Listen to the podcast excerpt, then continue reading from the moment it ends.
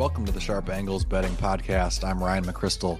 Thanks for joining me this week to talk NFL player props. And I apologize for not having a show last week, as maybe you can tell from the sound of my voice, I was under the weather last week, but feeling better now, and my voice is almost all the way back. So hopefully we can get through this week's show. So if you missed last week's show, hopefully you were able to still get my player props from my article on SharpFootballAnalysis.com. Gave you guys a little bit of a longer article last week to cover some of the stuff that I might normally include in the podcast. So hopefully you were able to take advantage of that, as we actually did have a pretty good week. One of the props from last week that I wanted to touch on again this week, because it's potentially something that we could continue to play, was the under on Joe Mixon's longest rush. It was a winner for us last week going up against the Atlanta Falcons. And I think what's happening right now is that Mixon is maybe living a little bit off of reputation, because he does have the talent to be an explosive runner. He's been an explosive runner throughout his career with the Bengals and back to college. You know, he is a dangerous runner, but he's just not getting a lot of opportunities behind the Bengals offensive line this year. They're really, he's just not getting a lot of running lanes. In fact, he's gained 3 or more yards before contact at the league's 10th lowest rate this season. So he's just not getting those open running lanes at the line of scrimmage, which lead to longer runs. And in fact, he only has 1 carry of 15 or more yards this season. That's led to the under being a winner for him in 6 of 7 games. So this is a pretty strong trend that continues to hold. He's going up against the Browns defense that is kind of middle of the pack, I would say, in preventing longer runs. They rank 15th in their rate of allowing 3 or more yards before contact to running backs. So I would say, as long as this line stays around 14.5, maybe you could still take the under at 13.5. If it's around there, I would still take the under against the Browns, because the Browns are kind of league average, which was the same scenario we had with the Falcons last week. But the Bengals continue to struggle. They continue to struggle to create room for Mixon to run. So based on that combination, I think as long as the line doesn't drop too significantly, which it could, you know, we're deep enough into the season. This is a strong trend. Maybe the lines adjust and it drops down to like 11 or 12. But if this over-under is at 13.5 or 14.5, I think I'll still be on the under on Mixon on Monday night. All right, let's talk about some quarterback props for this week. The first one I'd like to talk about is the over on Kyler Murray's completions this week against the Vikings. I'm going to take the over so long as this number is at 26.5 or lower. And I actually think it will be lower than 26.5. I'll get to why I picked that particular number in a minute, but this number has been available at like 23, 24, quite a few times this season. We could see it in that range. And if it is there at 23 or 24, then I really like it, because I would take the over all the way up to 26.5.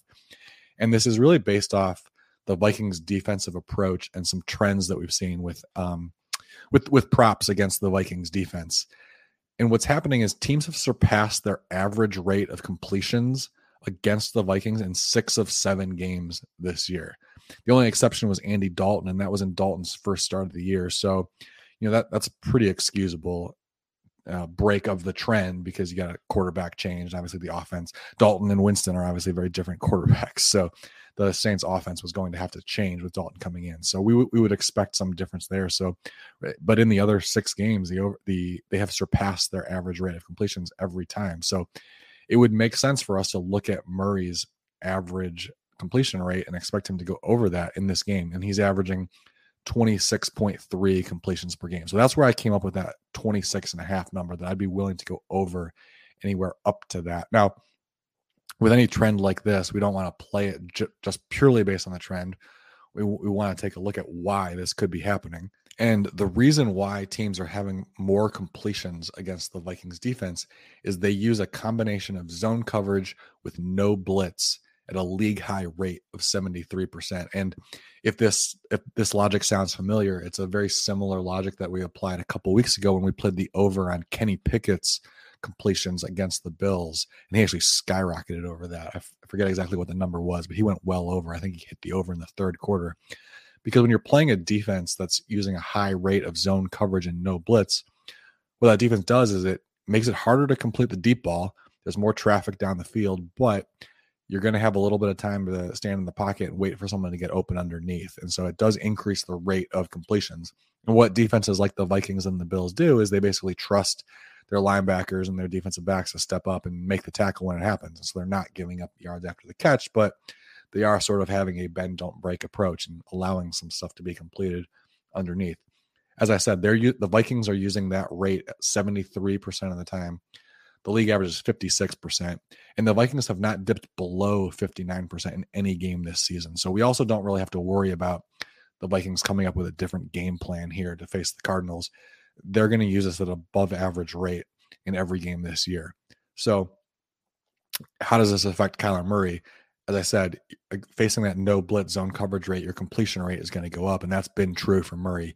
He's completing 73% of his passes against that no blitz zone coverage combination, 55% against all other defensive looks. So it's had a big impact on his ability to complete passes in the short passing game this year. So as I said, hopefully this number is available around 23 or 24, but if it jumps all the way up to 26.5, I'm still going to be on the over, and I'm pretty confident we're going to get a number that we like here. So this is one of my favorite props of the week. Okay, the next quarterback prop that I like is the under on Dak Prescott's passing yards against the Bears this week. I'm going to take the under if it's at 255 or higher. It was available at 260 last week. He went under last week, so I do think it probably drops a little bit. But as long as it doesn't go below 255, I'm still going to be on the under here. And it's based on trends for both Dak and for the Bears defense. I think what's happening with the Bears defense is they're being underestimated a little bit because, we don't regard the Bears as one of the better teams in the league. And, even their defense, it's not a great defense, but their pass defense has been pretty good this year. They ranked 12th based on Football Outsiders pass DVOA metric. It's been a pretty consistent pass defense from game to game too. And the under on quarterback passing yards against Chicago has been a winner in 5 of 7 games. And another factor in this, not only is the fact that I think the Bears defense has been underestimated, but on offense, the Bears play very slow. And so they're averaging 57.9 plays per game on offense. That ranks 29th. And they've successfully slowed the game down. Their opponents are averaging 60.1 plays per game. That ranks 23rd. So we're seeing offense just be suppressed in games against the Bears on both sides, on the Bears side and on the other side. And so I think that they'll be able to slow the game down enough to limit Dak Prescott's numbers in this game. And this also pairs well with a trend with Dak Prescott. Dating back to last year, the under has been a winner on his passing yards prop in 12 of 18 games. So I think this Cowboys offense has pretty consistently been overestimated. At least the passing offense has consistently been overestimated. It has not quite been as explosive as we might think with the talent that they have there. As I said, this line was 260 last week. It could drop a little bit, but as long as Dak's passing yards line is at 255 or higher, I will be on the under this week.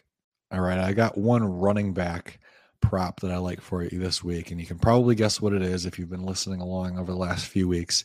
It's the over on Nick Chubb's longest rush. We are going to keep playing this until Vegas gets more aggressive and bumps these lines up because he just keeps churning out winners for us on this one. He hit the over last week. That's now 10 of his last 11 games with a gain of 20 or more yards, and yet the available prop has not jumped over 19.5. So let's just keep playing it.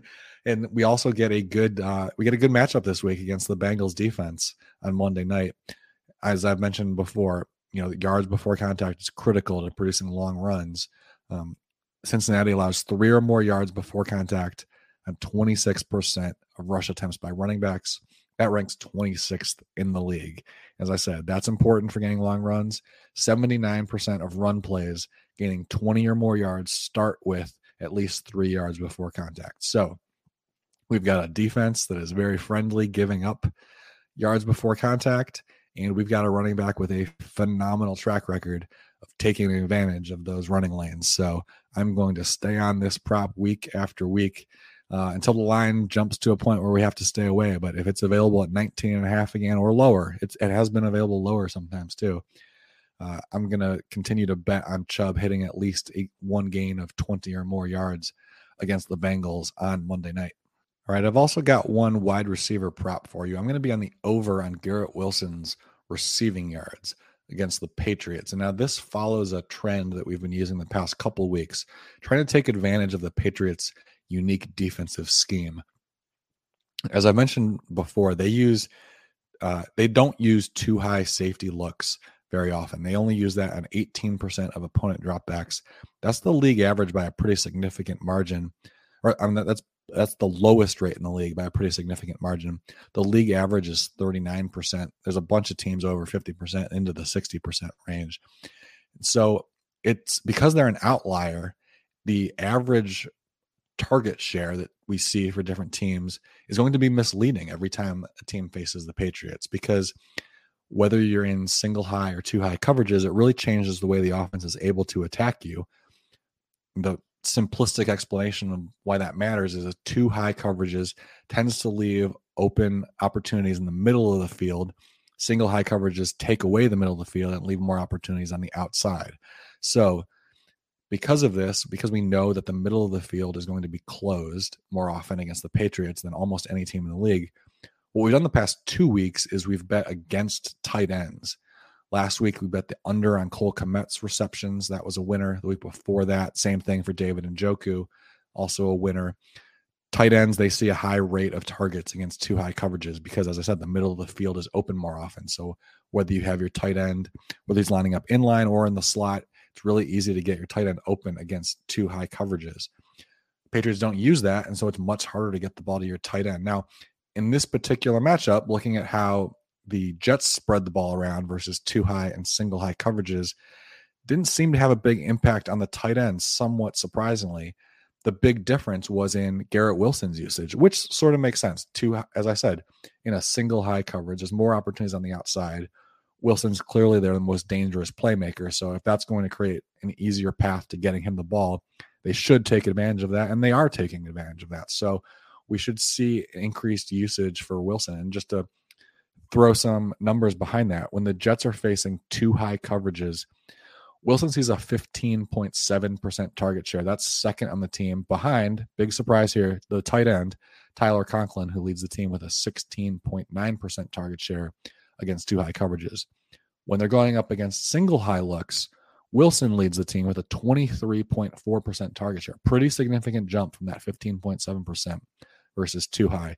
Trailing him is Corey Davis at 16.2% and then Conklin at 15.5%. So Wilson gets a really nice boost when the Jets face single high coverages. I'm not going to bet Conklin because even though he drops to the third highest usage on the team, that target share pretty much stays the same. 16.9% versus too high, 15.5% versus single high. So Conklin's usage seems to be staying the same regardless. They're really just sort of taking a little bit from everybody to boost Wilson's target share up significantly against single high. So I'm not going to bet the under on the tight end again, but it does seem like we can take advantage of the Patriots' unique defensive approach and bet the over on Garrett Wilson's receiving yards. Based on where this line has been in the past, I'm expecting it to be in the low 40s. I'd take the over up to 44 or 45 probably. All right, that brings us to the Thursday night football portion of the podcast. We've got Ravens at Bucks this week. Ravens favored by 1.5. And if you've been listening to the pod for a while, you know I always like to give you a prop that I like for Thursday night. But man, I really struggled to find one that I like this week. I was kind of leaning towards taking the under on Tom Brady's longest completion. It's out there at 37.5, which is a big number for an offense that has not been explosive this year. But in this particular matchup, I don't know that I really want to play that. The Ravens do give up big plays a lot. They rank 26th in pass plays of 35 yards or more, so they have given up those big plays at a pretty high rate. Also with the Bucks as underdogs in this game, if they're playing from behind, maybe that increases their rate of targeting, Evans and those guys downfield late in the game. I think I've talked myself out of it. I'm going to stay away from that one. There just isn't another one out there that I really like as far as the props in this game. So I'm not going to give out a strong recommendation, but I will share some numbers with you on this one because I think there are a couple opportunities whether you want to maybe consider betting on the Bucks or maybe consider betting on the under in this game. I don't have a really strong feel on this, but there are some trends that are worth talking about. So I'll give you the numbers and let you make your own decision on that. I'm not sure if I'm going to do that, but if I were going to bet sides or totals in this game, I would be on the Bucks and the under, and I'll share some numbers as to why that is. With the Bucks side, it really just comes down to a really long track record of Tom Brady figuring it out in these situations where he's an underdog. Throughout his career, amazingly, he's only been a home underdog 12 times throughout his long career. And actually quite a few of them were his first season as the Patriots starter, which makes sense before the league really figured out who Tom Brady was. But when he is a home underdog throughout his entire career, he is 9-3 outright and 11-1 against the spread. The only quarterbacks to beat Tom Brady as a road favorite were Kurt Warner back in 2001 with the Rams, Peyton Manning in 2005, and Patrick Mahomes in 2020. So those are the three Hall of Fame quarterbacks. I think it's safe to say those guys are three of the best to ever play the game. We're the only ones who've been able to go on the road as a favorite and beat Tom Brady. Now, maybe by the time Lamar Jackson's career is over, we'll view him in that category of quarterbacks. Definitely think he is capable of pulling off a win here, as the Bucs have been shaky this season. But you know, that Tom Brady definitely has a knack for pulling these out. And then, you know, another more recent trend as far as why you might be inclined to bet the Bucs in this matchup: when Lamar Jackson is a road favorite of a touchdown or less, the Ravens have actually lost outright 3 of 5 games over the last 2 seasons. So they have not been a great play in these situations where they're favored on the road. And Brady has a really long track record of being phenomenal in these situations. So if I'm going to bet a side in this game, I would be on the Bucks. And because it's a small spread of 1.5, I would probably just take the Bucks money line based on these trends.